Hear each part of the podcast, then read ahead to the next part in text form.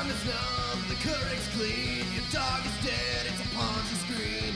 Ponzi scream, Ponzi scream, because it's just something to do. Okay, we're good now. We're all good now. God, that was good. Oh, it's it's been uh it's it, it, it seems like every week essentially um whatever was the most ridiculous thing that could have possibly happened the week before has just been one upped uh very very quickly. I don't even really want to talk about the subject that much. That one lady we talked about, Kelly Loeffler, who was like very much just like, "Oh, I didn't do insider trading." Proceeded to do insider trading again. Uh like She's back at it. just back at it. Like you, it's like it just all the stuff where you're like, nah, you wouldn't do that again, would you? Like, let and then they do it again. You know? The game finds you at a certain point. You know, Yeah, yeah. She can't even. she can't even control it. She's just like she's a machine. She's so talented. She's like Kanye West sen- sending out Donald Trump tweets in 2017. Do they know that they're doing that something wrong? Yeah, or is it part? Is it is it that you're so indoctrinated within a certain framework of of uh, thinking that you don't even think that there's anything that could be unethical?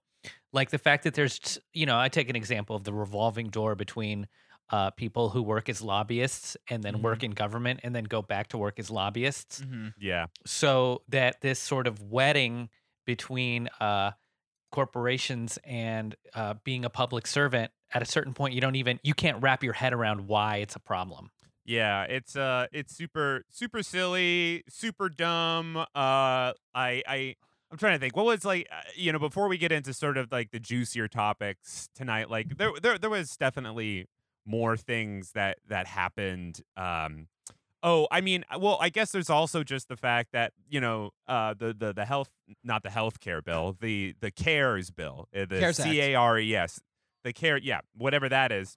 It passed last week. We talked about that, but now like there's uh, a lot of like sort of like oh how do we actually get the money to people? situation that's coming out in weird goofy ways per usual you know uh it's weird because everybody i talk to is like oh danny you should file for unemployment because you're a gig worker and i'm like i don't even know if i really want to do that. It seems like at this point it's kind of just gonna be impossible and hassle to do like uh uh it's insane. I like what I like is that uh, I've noticed is that the Department of Labor is incredibly that they just have gone out of their way to make things really complicated and challenging for people, and it's just very slow running. But like, as soon as somebody sends the Securities and Exchange Commission a request to change anything at all, they're like, "Yep, done. You got it. You got it, baby." Yeah. Like, there will always the government will always be more responsive um, to um, the big the big boys. Uh, to you know capital and things like that and, and not as much to not as much to all of us you know there's there's there's always going to be more lubricant um for those sorts of things. Oh Uh, yeah yes certainly. and but look, should we start with i want to start with something fun today because all of us are focused on the rona uh we are in the pandemic hot zone the three of us um we're in different micro zones of the hot zone, but we are all in North Brooklyn, which is arguably the most disgusting part of the epicenter. uh, Uh, you know, I'm gonna. I, I will go out on a limb and say that there's probably some gross ass dude in Coney Island who's still like spitting on the ground. Like, I will. I will hold a candle for North Brooklyn and say it could be worse. But Of- uh, uh, I, a friend of mine sent me a video, and it was uh, it. Uh, it didn't say where, but a guy was spitting on some oranges in a grocery store, and the grocery store worker, and the grocery store worker, he's The gro- the grocery- he was just spitting on oranges, and a grocery store worker went up and just decked him with it, like he just slapped him so hard he fell on the ground. that that worker i hope he was wearing gloves man you don't want to you don't want to get any of those uh, juices on your skin Well, wait, wait. What was he? What was he doing? Was he was okay? Was he incompetent? Like just like No, blah, blah, blah, or or was he just going like ha ha tuh He had- tuh he had- No, no, he had like embittered wrestling coach energy. Like, oh, he okay, had like okay. my wife just left me. I'm going to pass coronavirus onto the world. that's very. Some- that's, uh, I, I I love it. That's that's disgusting, but I love it. It is. o- It is like it is truly like a classic American thing whenever like one bad thing happens to you in your personal life that all of a sudden you completely change your ideology and become like the most evil person imaginable. Like Right.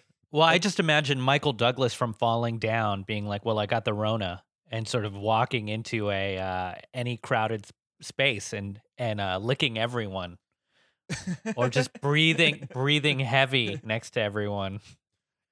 Uh, oh man, this Some is shit like gonna. I, I, I'm gonna look like an idiot. Uh, is that the one where he goes into a McDonald's and and says like a very iconic line, or or he's just uh, it's it. That's a bingo. He does. He's he's got a buzz cut in that movie. That movie came out Yeah. in the early '90s, and uh, he's a uh, out of work defense contractor. Hi, can I help you? Yes, I'd like a ham and cheese omelet, and order of wham fries. I'm sorry. We stopped serving breakfast, but we are on the lunch menu now. But I want breakfast. Well, you can't have it. We're not serving it. So you said. Rick, have you ever heard the expression, the customer is always right? oh god. who who recently was unemployed and then goes back to he wakes up every day as though he still has work and uh, this is also a moment in time where fox news is starting to ascend so he's like the first generation of middle class uh, white professionals who are um, losing their jobs and listening to sort of like the rush limbaughs of the Yeah. world Yeah, yeah, yeah. yeah. and the film skates this line where you um it asks you as the viewer to be both sympathetic to him but then also uh makes him crazy. So so he's not really um a cipher for like disaffected white um anxiety around uh losing their jobs. He's turned into like a slasher. What's his line at McDonald's? uh he wa- i think he wants to get breakfast and he's 1 minute too late for breakfast Yes, that's that's that's what it is. I and I- it's a packed McDonald's.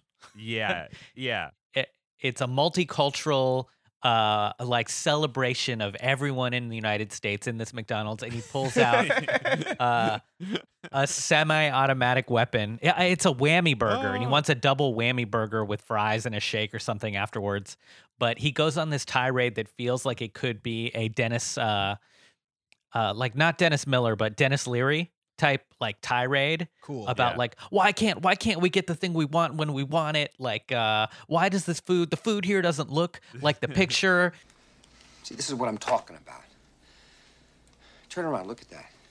You see what I mean? It's it's plump, it's juicy, it's three inches thick. Now, look at this sorry, miserable, squashed thing. Can anybody tell me what's wrong with this picture? You know uh we're all being duped by the man and so it's got this like populist rage to it but he's also got a weapon in his hand and you couldn't have that today because of like the advent of school shootings Yeah. you yeah, couldn't it's, have a it's- it's too close cool to home. a cool dude with a machine Mhm. gun Yeah. like Yeah. Oh man, Ted, Ted That's like- Kaczynski. Ted Kaczynski would have been canceled. Ted Kaczynski. yeah, that's like uh, I drink your milkshake before the before that happened. You know. Yeah, yeah. Uh, but it, that's a great. I mean, it's a great, great uh, movie to watch to uh, uh, sort of see where we were going then and compare to where we are today. Like it's he. That's the beginning of the rise of that uh, white anxiety that is In- so talked about every election. Interesting. Yeah. The white anxiety. So, uh, Yeah. s- th- listen, the more important white anxiety um, is the white anxiety that you get from fraudulently promoting Christian concerts um, and then getting Oh, oh, charged yeah. by the SEC for it. How is that for a transition? Oh yeah, that's that's one of those juicy David transitions I've heard so much about. So, uh, look. So, what happened was in um, in April 2019, the SEC charged this guy named Jeffrey Wall of Freeport, Maine, um, and his business, the Lighthouse Events LLC, with operating an egregious community-based financial fraud related to Christian music concerts and festivals. Basically, he raised more than $3 million in unregistered offerings to about 145 people. Um, he promised them that their funds would be used solely to promote and host Christian music concerts and festivals, and that their uh-uh. investments were secured Uh-uh. and guaranteed. In reality, Wall and Lighthouse use investor funds for a variety of other expenses, including payments of Lighthouse's existing debt and payment to earlier investors. Okay, I so you have to, and I, I, I guess I'm like half joking, half actually asking this question. His, his, the name of his company is Lighthouse Investments, and he wasn't actually paying off lighthouses. You'd think because he's in I- Maine. I know that's Yeah. why I asked because like he's he's like people uh, for anybody who doesn't live in the like the general Northeast area, Maine is weird. It's where Stephen King sets all of his books. It is Yep. not out of this out of the question for somebody to uh, make up a Christian music festival and then use it as a fraud to pay off their investment in a lighthouse. Like it, Yeah. it, it wouldn't be that weird. Also, Mainers, from what I've talked to them, if you are like a native-born Maine person, um, you are an ethnicity. This is a this is like a sub-ethnicity of white that exists in the United States of being a native-born Maine person. Like they, if you live, if you are born somewhere else and then you move to Maine and live there for thirty years, you will not be considered a Mainer. This is like That's an outside. Uh, So yeah, you're you're if you're in from Vermont, you're a city slicker. yeah, they got their urbane values from Concord, New Hampshire. You know. Uh, yeah, that's never never had did I think I would run into like a, a, group of people who are more persnickety about their identity than like New Yorkers. Like, look, you can't gotta live here for like fifteen years to be a New Yorker, but like you can be at yeah the the they they just despise all those all those uh wealthy elites from Burlington. You know, they Mhm, just can't mhm. they just can't stand them. You know, with their with their lake and uh, their four colleges. Yeah, man. Uh, the I have a theory about the last real New Yorker, and um, that was that was Mayor Dinkins. He was the last. Re- there are so uh, there are no real New Yorkers. There's no such. There's no time limit that makes you a New Yorker. There are no New Yorkers. They the last one is Mayor Dinkins, and he's the only real New Yorker. Everyone else is a fake and is a phony, and no one will have lived here long enough to be a real New Yorker. I kind of like the idea that there is a cutoff. That is, I think that just simplifies it, though. It's just Uh, yeah. That being that being said, uh, that is very funny that uh, uh, some idiot from Maine was like, "I promise you a Christian concert or a Christian music festival, even." But don't you have to get like literally every Christian band? I mean, I, you have to get all genres. You know, like that's like a Coachella of its time because like how many Christian performing acts are there? Well, the only musician that I listen to that sings songs about Christian Christianity is Johnny Cash. Uh, that's the only guy that can make it work. Yeah, yeah, yeah. And Uh, I've never that's listened sort of- to Christian rock. Yeah, I, I know I know this really good Christian rock band called White Anxiety that he's going about. He's just like basically living out righteous gemstones in Maine, and we need to we need to treasure these people. These people are in are, are in America. They are producing art for us, basically. I mean, they- they're basically the inspiration for HBO programming. Oh yeah, and. I I mean, i as far as like a grift goes, it's just like why why go the grift route when you could actually make like a legitimate thing and sort of go like the Elizabeth Holmes Theranos route and see how long you could make it work? Because if you're like promoting yourself as like a Christian, you know, a Christian music festival, just like man, you get your feelers out there. Maybe you actually get Kanye to be a part of it. Who knows? Maybe maybe you get fucking Relient K in there, just even though he's kind of not. like why why the fuck Yeah. why the fuck not? Why the fuck not? Make an act. It's like why do why do people? You could still take pocket a bunch of money and just like screw over a bunch of you know con- concession stands who are you, you know frying hot dogs or whatever. You know, just uh, just, just throw an actual music festival. Be it uh, it'd be fun as hell. Dude, Relient K is amazing. so you both listened to Relient K while you were at summer camp? No, I listened to Switchfoot uh specifically. Uh and they were also another one of those sort of like eh, like teetering on like they don't really talk about God a lot, but they got like heavy God vibes uh in their music. Mm-hmm. Yeah, they were. Yeah, that, I I wasn't allowed to as a man of the book, um, but I certainly grew up in the Bible. Uh, So, David, can I tell you, as a man of the book, that uh, my entire media diet this this pandemic has been uh, uncut gems, curb your enthusiasm, a serious man, and, and Munich. I'm oh having God, the dude. most. I am having the most Jewish pandemic. Hey, you know, I'm I'm a ma- I'm a man of the book too. You know what I'm talking about? I'm a man. I'm a man of the book. You guys Moses. know it. Moses. yeah, yeah. For people who are not David or uh, Gabe, that was me holding up a copy of The Power Broker, the most unreadable book ever ever written. it it's over 24 hours of Audible. oh Uh, my god! I, who, whoever had to read that book, I mean that that really is a testament. What's our what's next on the docket today? you know, just some just some schemes. You know, the EPA, the Environmental Protection A- Agency, threatens legal action against sellers of fake coronavirus cleaners. Beautiful, beautiful products. Things like uh, chlorine dioxide, uh, unregistered disinfectants, sprays, air purifiers, and wipes. These are there's been a huge spike in such products, according to uh, the EPA. Some of them have some really cool names that I think that we should talk about. One of them is a Japanese pro- made product called Virus Shutout. Then there's another one called uh, the Flu Virus Buster from China, uh, and that one says it Mhm. kills 99% of germs. Uh, there are, and th- those are the big ones that that I really see on this article. They are reaching out to Amazon to remove the market the product from its marketplace. This is all we all expected. This we expected this, right? yeah, I would I would say so. well, I think I I think I watched uh, just the idea that supplements are completely unregulated and that uh, that we Americans love snake oil in all shapes and sizes. mm-hmm. Of course, of course, this is expected. Like I want, I, I want to see both those products next to the Bodega Boner pills at my local, you know, corner store. Exactly. Yeah, This- yeah. next to the Snake. Chun-Li and Ryu uh, Stay Hard All Night uh, ecstasy pills.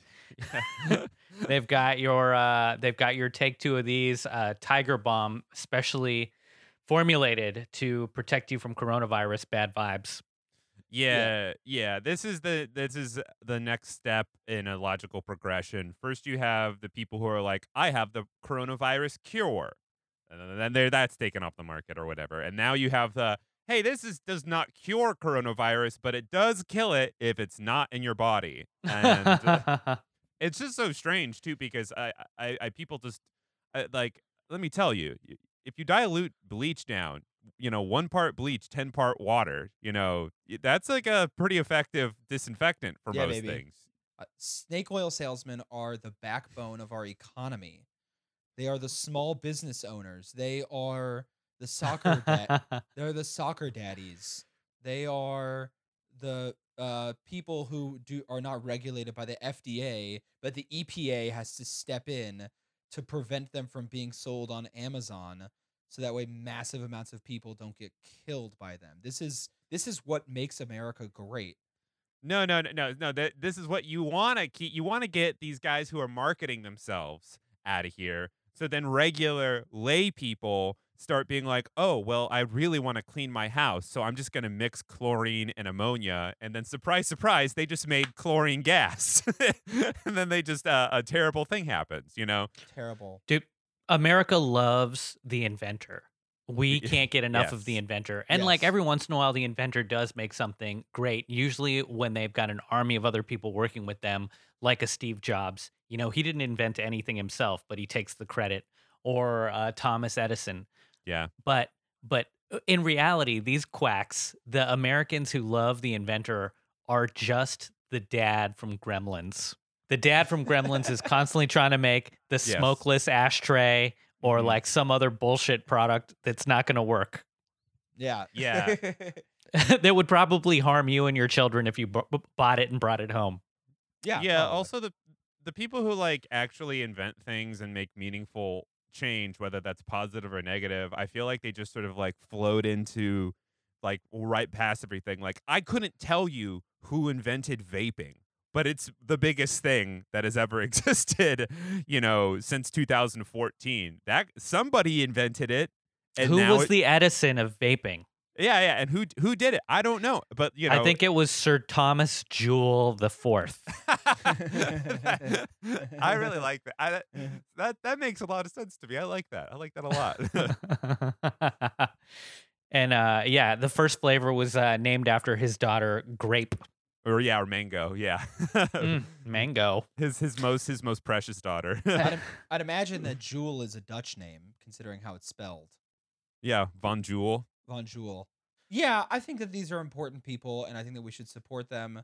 Um, I think that um, planned obsolescence and just innovating our way out of problems is the only real American thing that does exist. Like, I you see it in uh, sorts of issues like income inequality, and people like, why don't we just in- innovate like a new financial structure to give to homeless people if they have a four hundred one k?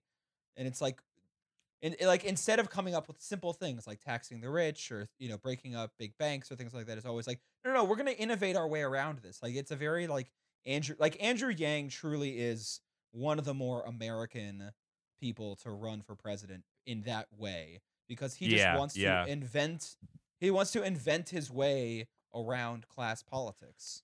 Yeah, I mean, if the American people have learned and understood one thing, it's that we love a, a Rube Goldberg device. Like, no, I'm not just gonna open that door. I have to knock over several dominoes that hit a marble that then hit a some sort of s- stuffed Yeah. toy that will then weigh down a, a basket that will then open the door. Everybody wants to be fucking Macaulay Culkin. Because everybody gets a little dollar along the way. Every single piece of the Rube Goldberg machine, like the little slide, the little little doll, the That's little thing. true. Everyone gets Well, a that's little true. everyone gets a little dollar along the way, you know? Mm-hmm, mm-hmm, Mm. mm-hmm. We all need a little slice of our own salami. You know what I mean? yeah, I, I do know what you're talking about. I like that. hey, make mine. Hey, make hey make mine extra thin if you could. Uh, fucking really, just really. I want to be able to read the uh, Washington, the, the the the Wall Street Journal through my very thin slice of salami. if I can't read the Bible through my salami, then it's not thin enough.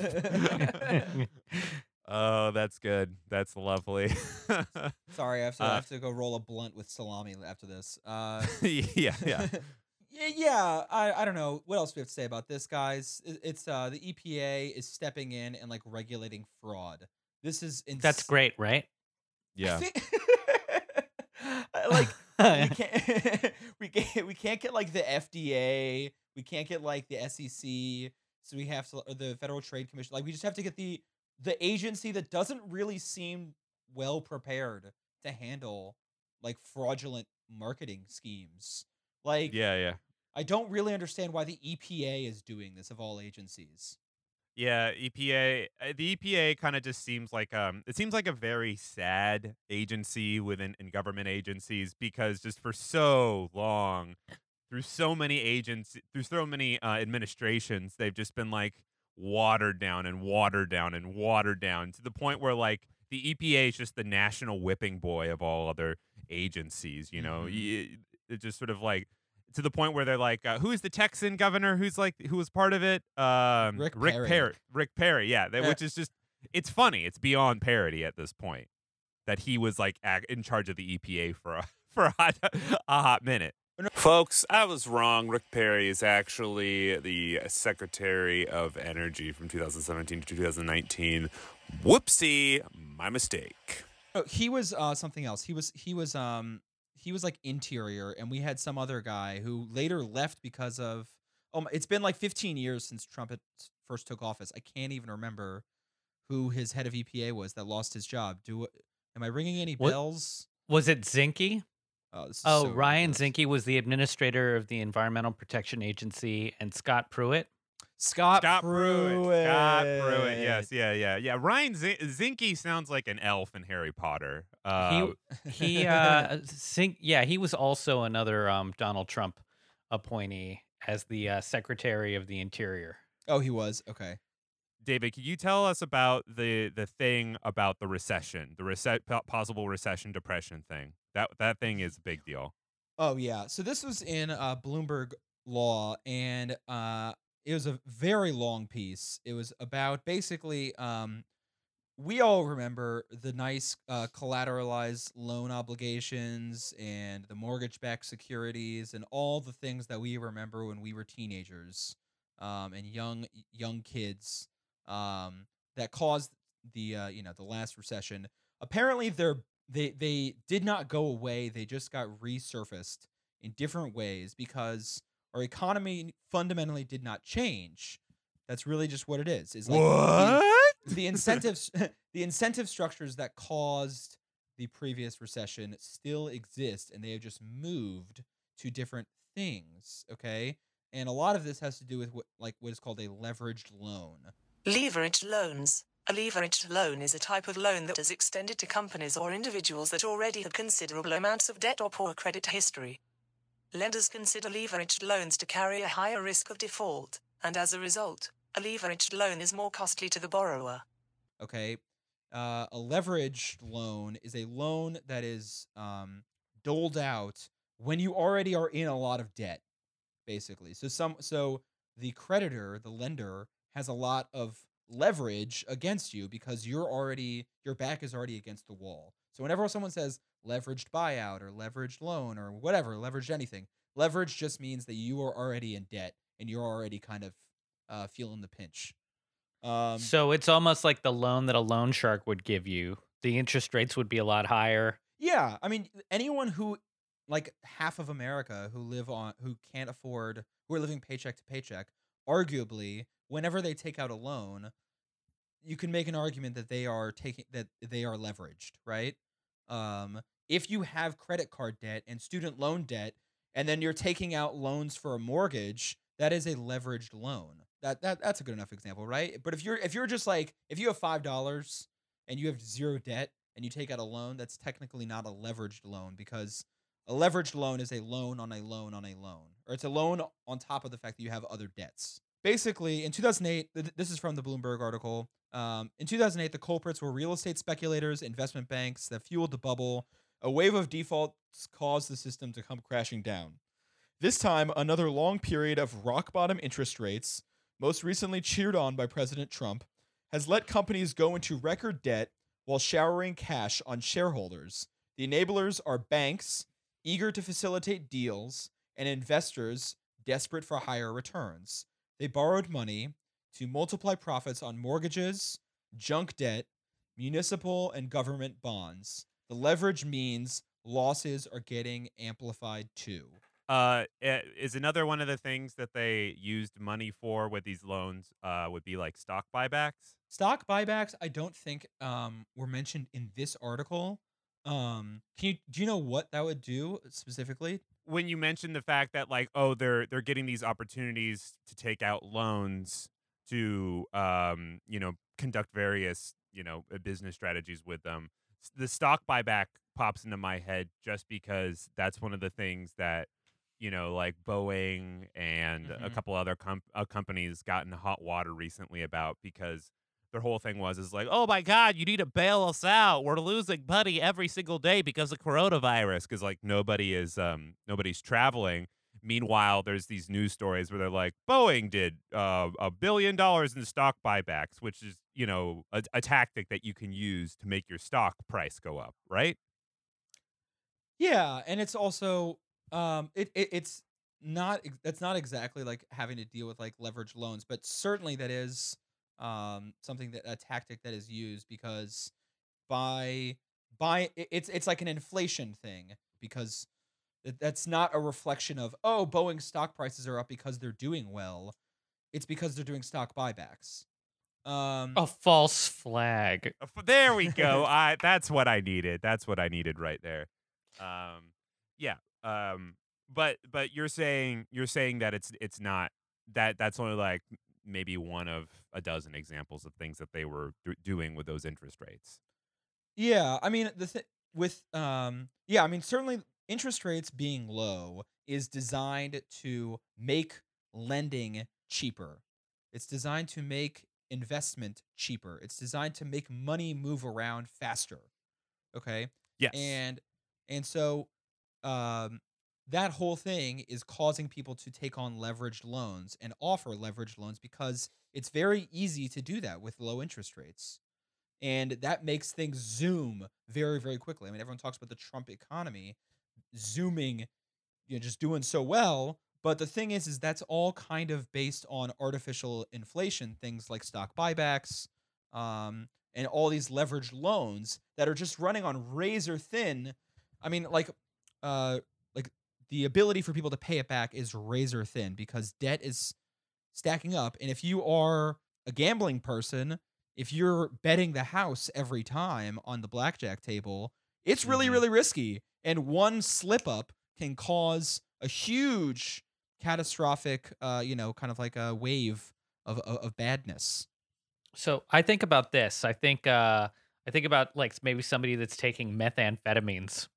And when you w- okay, all right, all right. let's say let's say you're you're taking some sort of uh speed and you you've got you're you're you still got chubby cheeks when you start.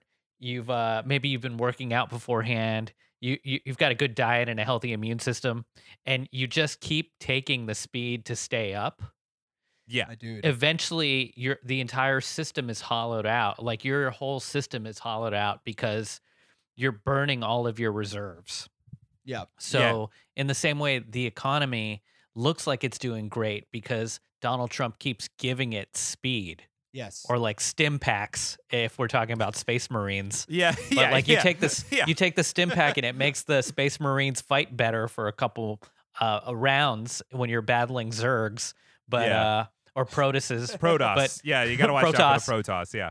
but uh but but the number of hit points that you have ha- it goes substantially lower so the economy so it's fra- we're already in a fragile economy and he's doing all these things to like speed things up and it looks great but the crash is going to be terrible it's gonna be really bad, man. Like the thing that ca- the thing that caused it last time was all of a sudden people defaulting on these loans, on these house loan housing loans. Remember I when we talked about in the Big Short?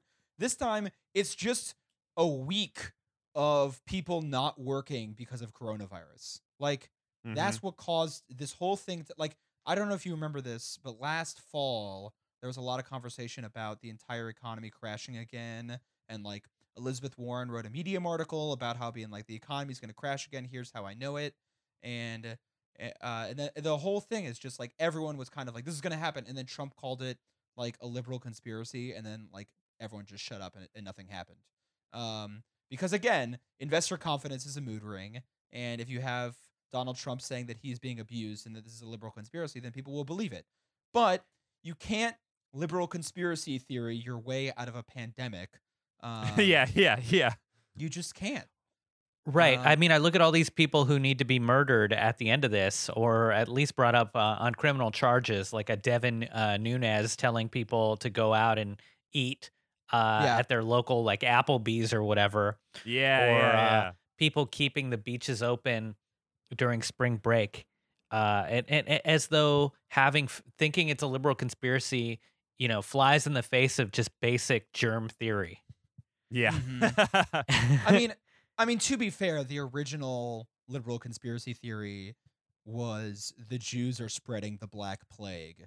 So like it it at least it at least has historical precedence. Um, that that uh, wit, you know, to be continued on that. Uh, Yes. definitely, definitely things to be said on that.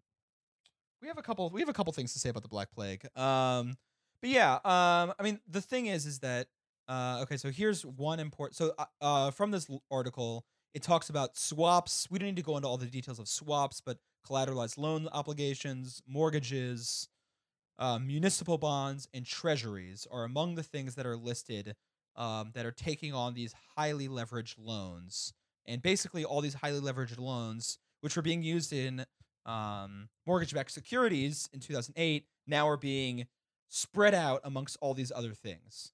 Emergency measures are uh, to contain the virus's spread are slamming the brakes on commerce, shutting businesses and leaving millions of Americans jobless. The economic downturn is raising the prospect that consumers and companies will fall behind, defaulting on loans.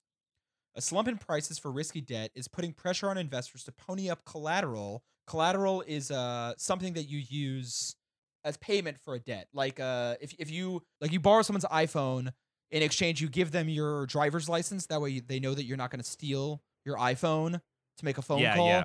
The Yeah. Your, your driver's license is collateral. Okay. I like to give them someone else's championship ring. Yeah, yeah. Yeah, There it yeah. We've we we've There all we've all is. been we we've all been there when we we respond to the Craigslist ad for the 2001 Fender Precision bass, and then we go over to the guy's apartment and say, yeah, you know, I'm into Red Hot Chili Peppers, you know, uh, Victor Wooten, uh, uh, Thundercat, all the prolific five string bass players. Can I take this bad bitch for a swing? Uh, maybe slap slap slap these keys a little bit, really get funky on this piece, uh, and you go, you go so hard in the paint on the bass that you like you have my driver's license first because I just might fucking tear the roof off this uh, off this um uh uh, mid mid level to low level apartment in the Pacific Northwest. I mean, We- we've all been there. We've all been there. Yeah, Right. yeah. I certainly. Gabe's face. What? We've all been there, Gabe. Uh, is this thing on? Is this thing on? We've all been there. Folks, I, don't, Um, I don't know if we've all been there. Uh, we, yeah, I, I can't. Conf- I can't confirm we've all been there. I Uh, can't conf- neither confirm nor deny. So that f- so so this uh, ponying up collateral or unwinding leveraged trades that feeds a vicious cycle with rapid liquidations, depressing prices further, potentially triggering more margin calls and sales. It's contributed to violent drops in the market. So when someone's not paying you back, uh, you're getting screwed yourself, and we all know this from Uncut Gems. But the point, I guess, I guess the point is, is you, you, the way you kind of described it, um, was that in 2008 we had most, you know, just this sort of uh, mortgage-backed security crisis, and that's what really deflated the economy because uh, everybody's chickens came home to roost, and uh, nobody could actually pay it, you know, and that's what happened. And the the the question here is is like uh that that I think a lot of people have asked is like is there going to be a bigger economic collapse because of coronavirus and at least the way it's sort of just is sort of described the answer is could potentially be a hard yes uh because because of that. That is like a that is a uh part of part of the world of options now. The thing is is that the mortgage-backed securities were the tr- were like the flicker the match in the powder keg that was an over leveraged uh highly debt ridden economy that was interchangeably that was all interlinked and had basic had very few mechanisms to prevent widespread catastrophic economic collapse yes yes yes Dodd Frank um, basically plugged up those specific um, spark plugs for those specific sparks to go off again to prevent those from happening. Um, and made a, a few other small changes that have been rolled back since. But the underlying issues with our economy, which is we basically have an over leveraged economy with way too much debt. Um, Yeah. In like government, in corporate debt and in personal debt um and it, we are so reliant on the continuous constant movements of of the consumption economy um that the entire thing will collapse as after one week of not going to Applebee's uh, that makes sense. Uh, it essentially it just sounds like the market is just I don't know. This is a bad way to put it, but maybe like over financialized. I just think about the airline industry and sort of, and things that are backwards with that. Why is it that after one week of them not having the the uh, the same number of ticket sales, are they screaming that they're gonna financially collapse and go bankrupt? It's they have no savings. Why is it that the planes are still flying at the same frequency even though there are no people in them? So they're these Yeah. like ghost planes just burning fuel instead of reserving uh, the resources that they have since they're not going to make a profit off of them. Uh, I don't know. Like there are these absurd things like reading in the paper that uh, people are all being crowded to the back of empty airplanes because they're all the group. You know the uh, the uh, the group boarding is past five. You know, like none of them were diamonds, platinums, Yeah, yeah. bronzes. Gabe Gabe it's to keep prices high I don't know, man. They just do it. It's like it's like burning. Yeah. It's like it's like burning crops. It's like Yeah, burning, Yeah. But Yeah. but the but the burning of the fuel just seems so it's just uh devastating. Like we'd think that at least maybe we'd catch a breath uh from the CO2 emissions and it, the climate change by having everybody chill the fuck out for a couple weeks. But we don't even get a brief reprieve from that because everything uh, the machine is still running at full clip Yeah, even the- though nobody is on the fucking planes. Yeah, the the airline industry in particular is an incredibly stark and like realist uh, explanation of everything right now. Everything you just said is it's it's so insane to see in in in, in real time, you know, it, it- it's actually happened to to get to a point kind of like in that in the HBO miniseries Chernobyl where like they're like, "Oh, in order for the reactors to have acted this way, basically 17 other things had to happen. And then it was and you know by the time you've gotten to step 16 or or even just like step 6 in this case you're doomed you know? And then you just have to then it just fucking you know you get to watch in real time just like a, a whole financial system that's built around like well I, I guess we'll put all these five people in a pandemic situation in the back because of pr- ticket prices. You know it's it's absurd Chernobyl was a mo- was a documentary miniseries about America in 2020. yes yeah, absolutely Um, I want to uh, move on to talk about some, some something that we've wanted to talk about for a while, um, which is the the Black Plague, the Black Death. Um, are you guys ready? Are you guys cool with that? Do you guys want to move on? yes Okay. Do you mean the Black Death of uh, 1347 that caused over 50% of uh, Europe's population to just disappear? We're all laughing because, um, listener, we all read ar- plenty of j- articles on JSTOR um, to, to prepare for this because uh, that's how that's how committed we are to to providing quality content on on the screen. So, anyways, so there's a, there's a lot of things that that people talked about. Who wants to share their book report first? Um do you gabe do you have like some do you do you have like fun facts or quick facts because What do I have? Yeah, I mean, I got, I got, I got a couple very quick facts. Okay, so one thing that happened based on uh, this is uh, the the in the wake of the plague. That's the book I read by Norman F. Cantor. So uh, wine went way up in price because the French vineyards uh, all got wiped out by the plague. So the very few vineyards that survived um, you know, they got to they got to uh, jack up the price because it was so rare. Uh, another thing that happened was that the priesthood went from uh, you had to be 25 years old to be a priest. nice So before before the plague, after the plague, there were so few priests or young men alive that uh, you just had to be 20 to become a priest. So the Catholic Church got a lot dumber and a lot more Bar- barely legal priests all right all right yeah uh, and a lot more uh, radical for a short time. A lot of And, 23 uh, year olds. Yeah. a lot of the 20 year olds, you know, they they they had a lot more uh, I don't know the answer to that. It was a lot more like When, uh, Tumblr- there there were a lot more like Tumblr accounts in the priesthood, and like TikToks. Yeah. Uh, and then it affected labor because peasants uh, all died off, you know, like 50%. I think it was like a 50% mortality rate for peasants and 25% for um, landed elite. So with that, uh, the the laborers had a lot more um, say right after the plague to demand for um, better conditions and uh, negotiate more with the gentry because there were less of them. So sometimes having less workers uh, is good for labor. Yeah, actually, so I that that dovetails very nicely into my my book report that is highlighted in everything. I, I did a very good job. I had I, There you I'm, go.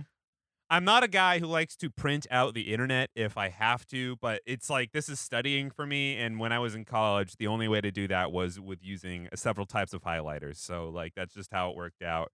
And I what I found out essentially was um well, David sent me this article that was called "The Impact of the Black Death on Peasant Economy in England, 1350 to 1500." Hell yeah. So I essentially got my assignment was essentially a scholarly journal, uh, which is fine. I love reading a scholarly journal. Um, the cut, some of the quick, uh, just spark notes that I will say on this. Uh, a lot of it was numbers, which is fine, but it, it didn't make a lot of sense in a modern time. Like they were like, uh, peasants earned 15 pence instead of 10 pence post, you know, post the Black Yeah. Death.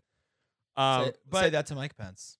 yeah, yeah, ex- yeah, Dan. That guy. Yeah, exactly. Uh, exa- exactly, David. Um, Sorry, man. yeah, but th- but there were, but there was a couple things that I was able to sort of garner um from this. Uh, first of all, what Gabe said is right. Uh, there were a fucking lot of peasants afterwards who were actually able to sort of leverage the Black Death into a a kind of uh, bargaining chip, which was a weird thing that I didn't think about. Like, I think you know we can all maybe I, I don't know how you guys feel about it, but for me, when I thought of the Black Plague, you know, I thought like, oh, this is this amazing, not amazing, this like insane, equalizing, crazy disease that basically wiped out, you know, somewhere between like one fifth and three fifths of like, uh, you know, Europe's population. Yeah. and it was and it was bad, bad, very bad. But one thing that um, this article basically said was that a lot of that documentation is really fragmented. Like it all came from, you know, as you put, landed gentries. You know, people who are the the the people who owned pens and pencils or quills. you know, Yeah. So their representation of it is Professional managerial um, class. exactly yeah exactly their representation of it is like incredibly skewed because you know the people who were in positions of power back then you know they went from a life of like reasonable luxury of that time to just sort of like oh my god i'm i'm dying because i'm shitting myself to death or whatever you know um but the peasantry class is different because Can we pause there? They're not shitting themselves to death. Their yeah, boo- that's buboes are forming Yeah, on yeah, the- yeah, their yeah. groins and under their armpits. So these giant, uh, yeah softball-sized welts would uh, explode and pus ooze out of their uh, crotches and armpits. Nice. Yeah. And if if that didn't kill them, their hands and uh, feet would turn black. Yeah, yeah, you're right. Okay, what am I talking? Cholera. That's an enlightenment disease. All right, this is much more. This is this is much more hard. This is much more hardcore. But any, but anyways, um, the peasantry. You know, the thing about peasantry is it was it's an incredibly uh, cruel, uh, short existence that that is mainly built around labor and serfdom and stuff. Mhm. Um, but as far as peasants go, their lives were they they just had a different effect when it came to the Black Plague. I actually had some conflicting uh in, uh, information Gabe for that number. I I got here that in uh out of families uh, out of uh fi- if there was like five people in a family uh and they were peasants, uh only one person was lost from that family, which is only 20% in this case. Uh but it's you know it's obviously still a lot overall 20% of any population is huge I mean, I Sure. know like I know like I know I can name um at least like 10 people who very likely have coronavirus or had coronavirus and were not being reported by the federal government. So that's we, true yeah We will never know how many people had the black plague and we will never know how many people got coronavirus. Uh, there are interesting things though about this, Danny. That entire towns would have been wiped off the map during this, and it's Mhm, only after mhm. the advent of um, aerial photography that they found some of these uh, ghost towns uh, that had been reclaimed by the woods. Ooh You you would have entire just entire towns get wiped out, and Yeah. um, so I don't. I mean, not to dis. It's this isn't a pushback. It's more just like it kind of was the roll of the dice, whether it would be like one in five or if, if it was the entire clan. Yeah. yeah yeah you you know i i will concede that it's it's impossible to really know the only thing we can really go by is like the sort of like semi-recorded numbers and just the number of dead people there were and we can all agree there was a fuck fuckload of dead people but but uh, the po- uh, point being in this case, um, one thing that I uh, found is, like you said, there was quote uh, a radical realignment of the economic variables that determine the welfare of peasantry and its capacity to innovate. That's something that I got from this.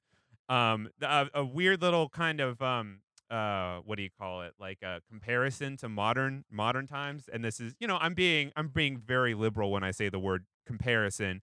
But one thing they said here is that um, after the Black Plague, the the people who like owned their means of production, so to speak, um, they had the potential to do better actually and it sounds kind of weird saying it because it seems obvious but when i read it i was like oh that's interesting it specifically they said farmers who had a cart and could rent it did much better after that and i was like oh that's uh, that the first thing that popped in my mind was like that kind of sounds just sort of like the apps like ca- I mean- you know like caviar and doordash and you know Uber, I mean, if you're and all the that stuff if you're the if you're the only boy with the cart in town, you know, you're you're a hot commodity. You know, it's like it's like being the Yeah, only, no, it's- you know, it's like being the only you know hot girl in an engineering program. Like all the boys want you. You know, you're gonna do well. You're or you know, or if you're not even that, you know. Anyways, um, Yeah, another interesting thing too.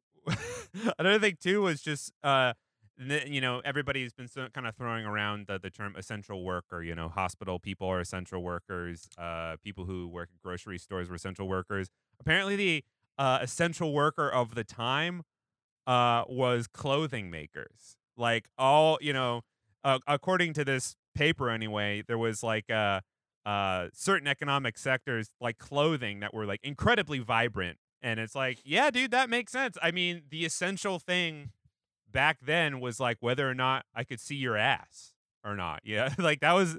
Uh, I mean, like today we're just sort of we're just like, oh yeah, but you know, delivery that's essential. We need that. But like, you know, you get back in the day and it's like it's it's uh way different. Um, and you really kind of under. Yeah, exactly. Um, this is also sort of like during a semi-small ice age. It should be noted that it was like very cold oh at the time. Oh yeah. Yeah. Oh yeah. The other the other thing that I thought was very interesting though is that immediately after the Black Plague happened, peasantry they started to set, kind of like reclaim their means to create things on their own. But like once the sort of landed class, the people who owned um, estates and who were the owners of the serfs and what have you, uh, they actually they tried to capitalize on it like almost immediately. Like they were like, "Oh, you you see I see you're actually, you know, taking wealth from your labor. Uh I'm going to try to take some of those profits." Like that happened almost immediately from the landlord class in England, which I mean, uh, you know, another very loose comparison. Uh, since coronavirus has hit, we've now basically hit the one month mark of it happening. And in the past week, there have been so many stories of landlords absolutely showing their ass to the world and being like, if you don't fucking pay rent, I'm going to act like an idiot in front of everybody. And that that Yeah. just reminded me of, of this immediately. Get a job, Um, landlord. Get a real job, you stupid landlord. Uh, Yeah. So uh, uh, to add on to that, Danny, uh, something that I found out was that there were uh, two classes of lawyers during this time period, uh, right before the plague, and one class was uh, lawyers that were uh, sort of schooled in religious doctrine because the Mhm. church was so tied into everything. And the other group of uh, wandering lawyers or barristers, uh, they just focused entirely on land law. So yeah. uh, this guy, the author Norman Cantor, said that if, if you were a lawyer from back in 1340 and somebody brought you to now and had you study uh, contemporary uh, real estate law, it would only take a couple months of uh, to to get acclimated with the type of law we're doing now, at least in England, because it was all of all of uh, legal ideas around private property come from that era. we, yeah, and- you- and they're if, and they're if just you like go the to same. if if you go to law school, you will read property law cases from the 11th century.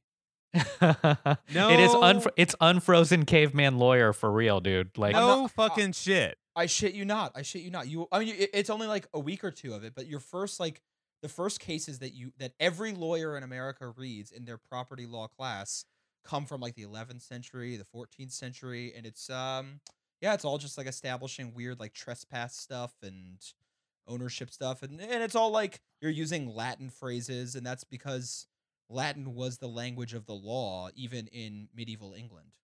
Mm, cui bono. Uh, yeah. yeah.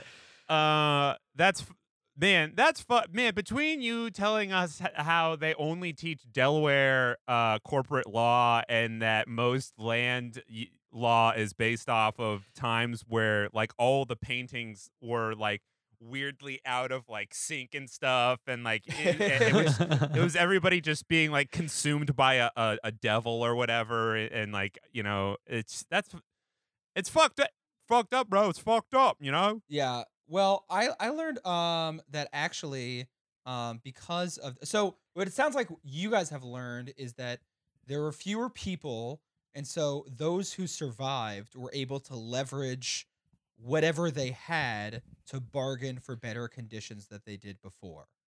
Mhm, Correct. mhm. yeah So like if you're if you're a peasant and you are or if you're a serf and you're like working in some system um you're like held to one manor, held to one lord, all of a sudden 95% of the serfs die in your village. You're the only one. You can traipse around and you can negotiate the best uh situation for you and you're kind of un you're kind of detached from from your boy mm-hmm. uh that you, that you previously were.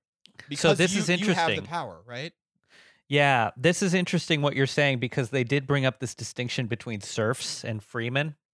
Mhm. And uh, the serf, even though a serf was tied to a, a master, uh, a, a feudal lord yeah, a gentry like some lord, they had right, they had legal rights that were different than the rights of freemen.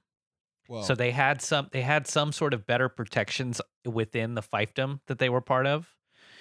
Uh, whereas the freemen were like uh almost it, it'd be like being part of a union versus uh, uh, being a uh, freelance gig economy guy. The freeman was like gig economy. really?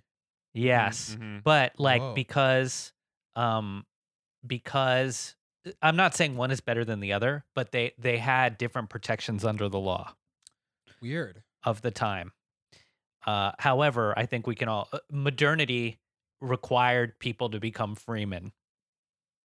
yeah So- yeah So one thing that I read was that actually um it was the the plague wiping out such a huge percent of the percentage of the population and all of a sudden these serfs having more agency to go back and forth between um different masters, between different lords that it effectively wiped out the serf caste system in Western Right. Europe. yeah Whereas it remained in Eastern Europe because Eastern Europe and Russia weren't hit as hard with the plague. Yeah. And so um that is why there was a serf caste system all the way up until the communist revolution in 1917. That's right. Yeah uh, that's right yeah yeah for sure Um, so I thought that was crazy. Um, I saw um one thing that was uh, fascinating. Uh, the economy right after basically the plague ended underwent abrupt and extreme inflation. So all of a sudden, there's one worker who has a cart. There used to be 40, now there's one. This dude is price gouging his cart. So because it was so difficult to procure goods through trade and produce them, the prices of goods and services skyrocketed. Um, So the deva- demand for people to work uh, was so high it threatened the manorial holdings. Serfs were no longer tied to one master. Lords had to make changes in order to make the situation more profitable for the peasants to keep them on their land. Wages outpaced prices, and the standard of living was subsequently raised. However, as a result of the beginning of blurring financial distinctions, um, this is from some article on uh, at brown.edu. Uh, social distinctions sharpened. This is wild, all right? Fashions of the nobility became more extravagant, in order to emph- in order to emphasize the social standing of the person wearing the clothing. So they basically started like going to cultural signifiers to make them sound seem wealthier than they were when in reality they had lost empirical financial leverage against serfs. Yeah, yeah. We actually, I actually encountered something very similar in my reading, but the distinction was not talking about nobility, but rather talking about peasants and how they had like more wealth now, and they were saying that the number one thing that changed for peasants is uh, their food was a little better. Like, like that was they're like now. Now instead of fucking corn, or no, they weren't even eating corn. Corn wasn't invented, or what? Wait, no, did the, they brought corn over to America? Yeah. Anyway, no, the- corn, no corn yet. They yeah. brought corn from South America to uh to Europe Yeah, yeah. Point being, or th- Eu- they were- America in general. Go on. yeah. Point being, they were uh, they were eating they were eating slightly better. But that's very funny that like the peasantry's version of like oh they're we're able to get more a slightly better caloric intake and like the people with uh, a little bit more influence they're like now i'm going to wear a ridiculous looking hat that looks like a giant beret and i'm also galileo you know or something like that Hell yeah, dude. Hell yeah. Um, so they they did they did they did do that, and I think that that's nice. This is again like, um, my girlfriend and I have this theory that what we should do is, um, just nationalize any company when it gets to be too big, and then instead of treating it like a punishment, you give the CEO um a little plaque. You give them a little award. they get a they get a participation trophy They get a uh, participation. tro- th- like they get a they get they get like a they get a day named after them. You know, they get like some parade. Like congratulations, CEO of Boeing, you did a great job. We're gonna celebrate a parade for you and expropriate all your wealth. Yeah, you Yeah. won the game. You won the game. Congratu- You won the game.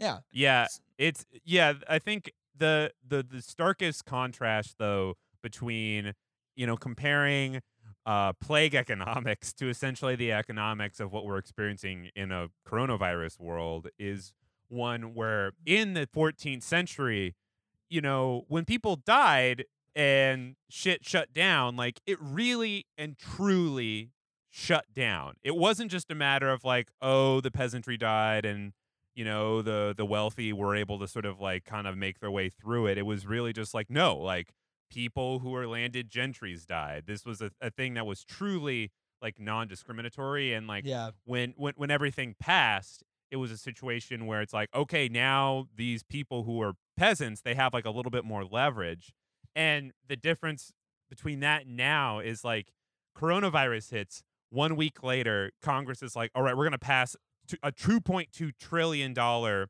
act Yeah. and it's imme- it's immediately apparent at looking at it that like 600ish billion of that and potentially way more is just immediately going to bail out the worst industries like it, it just feels like everything is so over financialized in this new world and things are not based on like bales of hay they're based off of complicated algorithms that sell 10 stocks a second and then buy Mhm. Four the next second yeah. it, it just seems very disconnected from reality and that it just the plague it was just so different and, and just technology just hadn't gotten there yet you know That's that's that's true. I wanted to go over one uh, Twitter thread because I think a lot of people have been discussing the Black Plague economically, um, Mhm. and this is from a medieval historian. So she screenshots someone's tweet.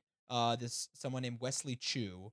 I don't know who Wesley Chu is. I think that Wesley Chu is an actor.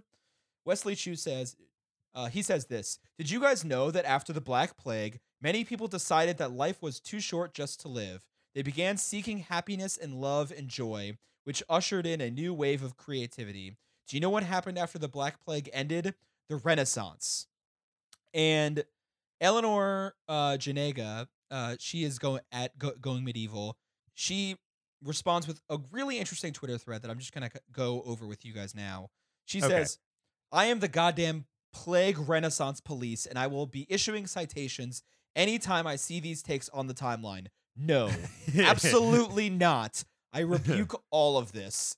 In the first, she says, okay all right all right woo woo woo Off- police off- here off to the good start. In the first place, shut up about the Renaissance. Um, in the second place, she's basically uh, the idea is that the Renaissance actually sucked uh, for normal people. Um, in the second place, acting as though medieval people didn't value their lives is just so ignorant and patronizing. They did value their lives enough to uh, flagellate themselves in the goddamn street to try to stop the plague. This actually happened very commonly in Germany. But sure, whatever whatever some Victorian told you, I guess. So what happened was in Germany, this is a very common thing. They thought that if you flagellate yourself, if you whip yourself enough, that that will prevent the plague from spreading. Because who knows? We don't know anything. Like That's just that's just Germans trying to make an excuse where it's like, oh no, the plague it will spread if I do not hurt, if I do not step on my own balls. Like you know, they're they're just trying to be weird. Then um, Bloomberg Opinion had a tweet about this. Um, Bloomberg Opinion said um, the Black Death that killed 60% of Europe's population also led to a dramatic and long lasting increase in real wages and a spate of mass consumption. So, similar to kind of what we're saying, actually. She says Sure. no. No. no. She's scolding. She says, Jesus Christ, stop. That arose as a result of the social conditions created by the Black Death and was only possible because of wide scale civil unrest. Well, I think I think that's what we're kind of putting out there. It's you know, it's not that like, oh my god, the Renaissance happened and it was all good. Like, I think the main point that I got from the, the article, I, I agree with this lady for the record. it- you know, is is that like shit got shooken up so much that there was actually the ingredients for meaning, meaningful change. Essentially, Yeah. I'm not saying it actually happened because very often it just doesn't. And in in this case, it doesn't seem like it did for the very poor anyway. But I does I do think it, you know, lends itself to the argument that like, you know, that it it there's it's an environment for something different to happen. Right. Within the plague, there's the possibility for transformation in the chaos that it leaves in its wake. Uh, there was an example of, I think, a peasant revolt in England that didn't really, it, it didn't really pan out. But the the peasants ended up uh, killing a bunch of the landed uh, gentry and marching upon the king and the king. But they still loved the king. That was the problem, and they didn't know exactly. They didn't have like an ideological framework for what they wanted in place. Yeah. So the king just walked out and said, "Hey guys, I'm here. I hear. I feel your pain. I feel- Okay, I feel it. why don't we all I just go back pain." to our just go back to your land and keep working, and I'll make I'll handle it. All right, I'll talk to the dukes. I'll talk to the duchesses. It's gonna be fine." And then after everybody like walked Cool. away, he was like, "Murder that priest and kill those three really loud ones over there." yeah, yeah. We that's that's the thing is this is this is still the 1500s, so people still think that kings and queens are like it's an autocracy where they have like a god ordained, you know, uh, thought and speech. So when they actually came out from their crow's nest and were like, "Be gone," people were like, "Oh God!" It's like Mon- it's like the mud people in uh, Monty Python where they're like, "She's a witch."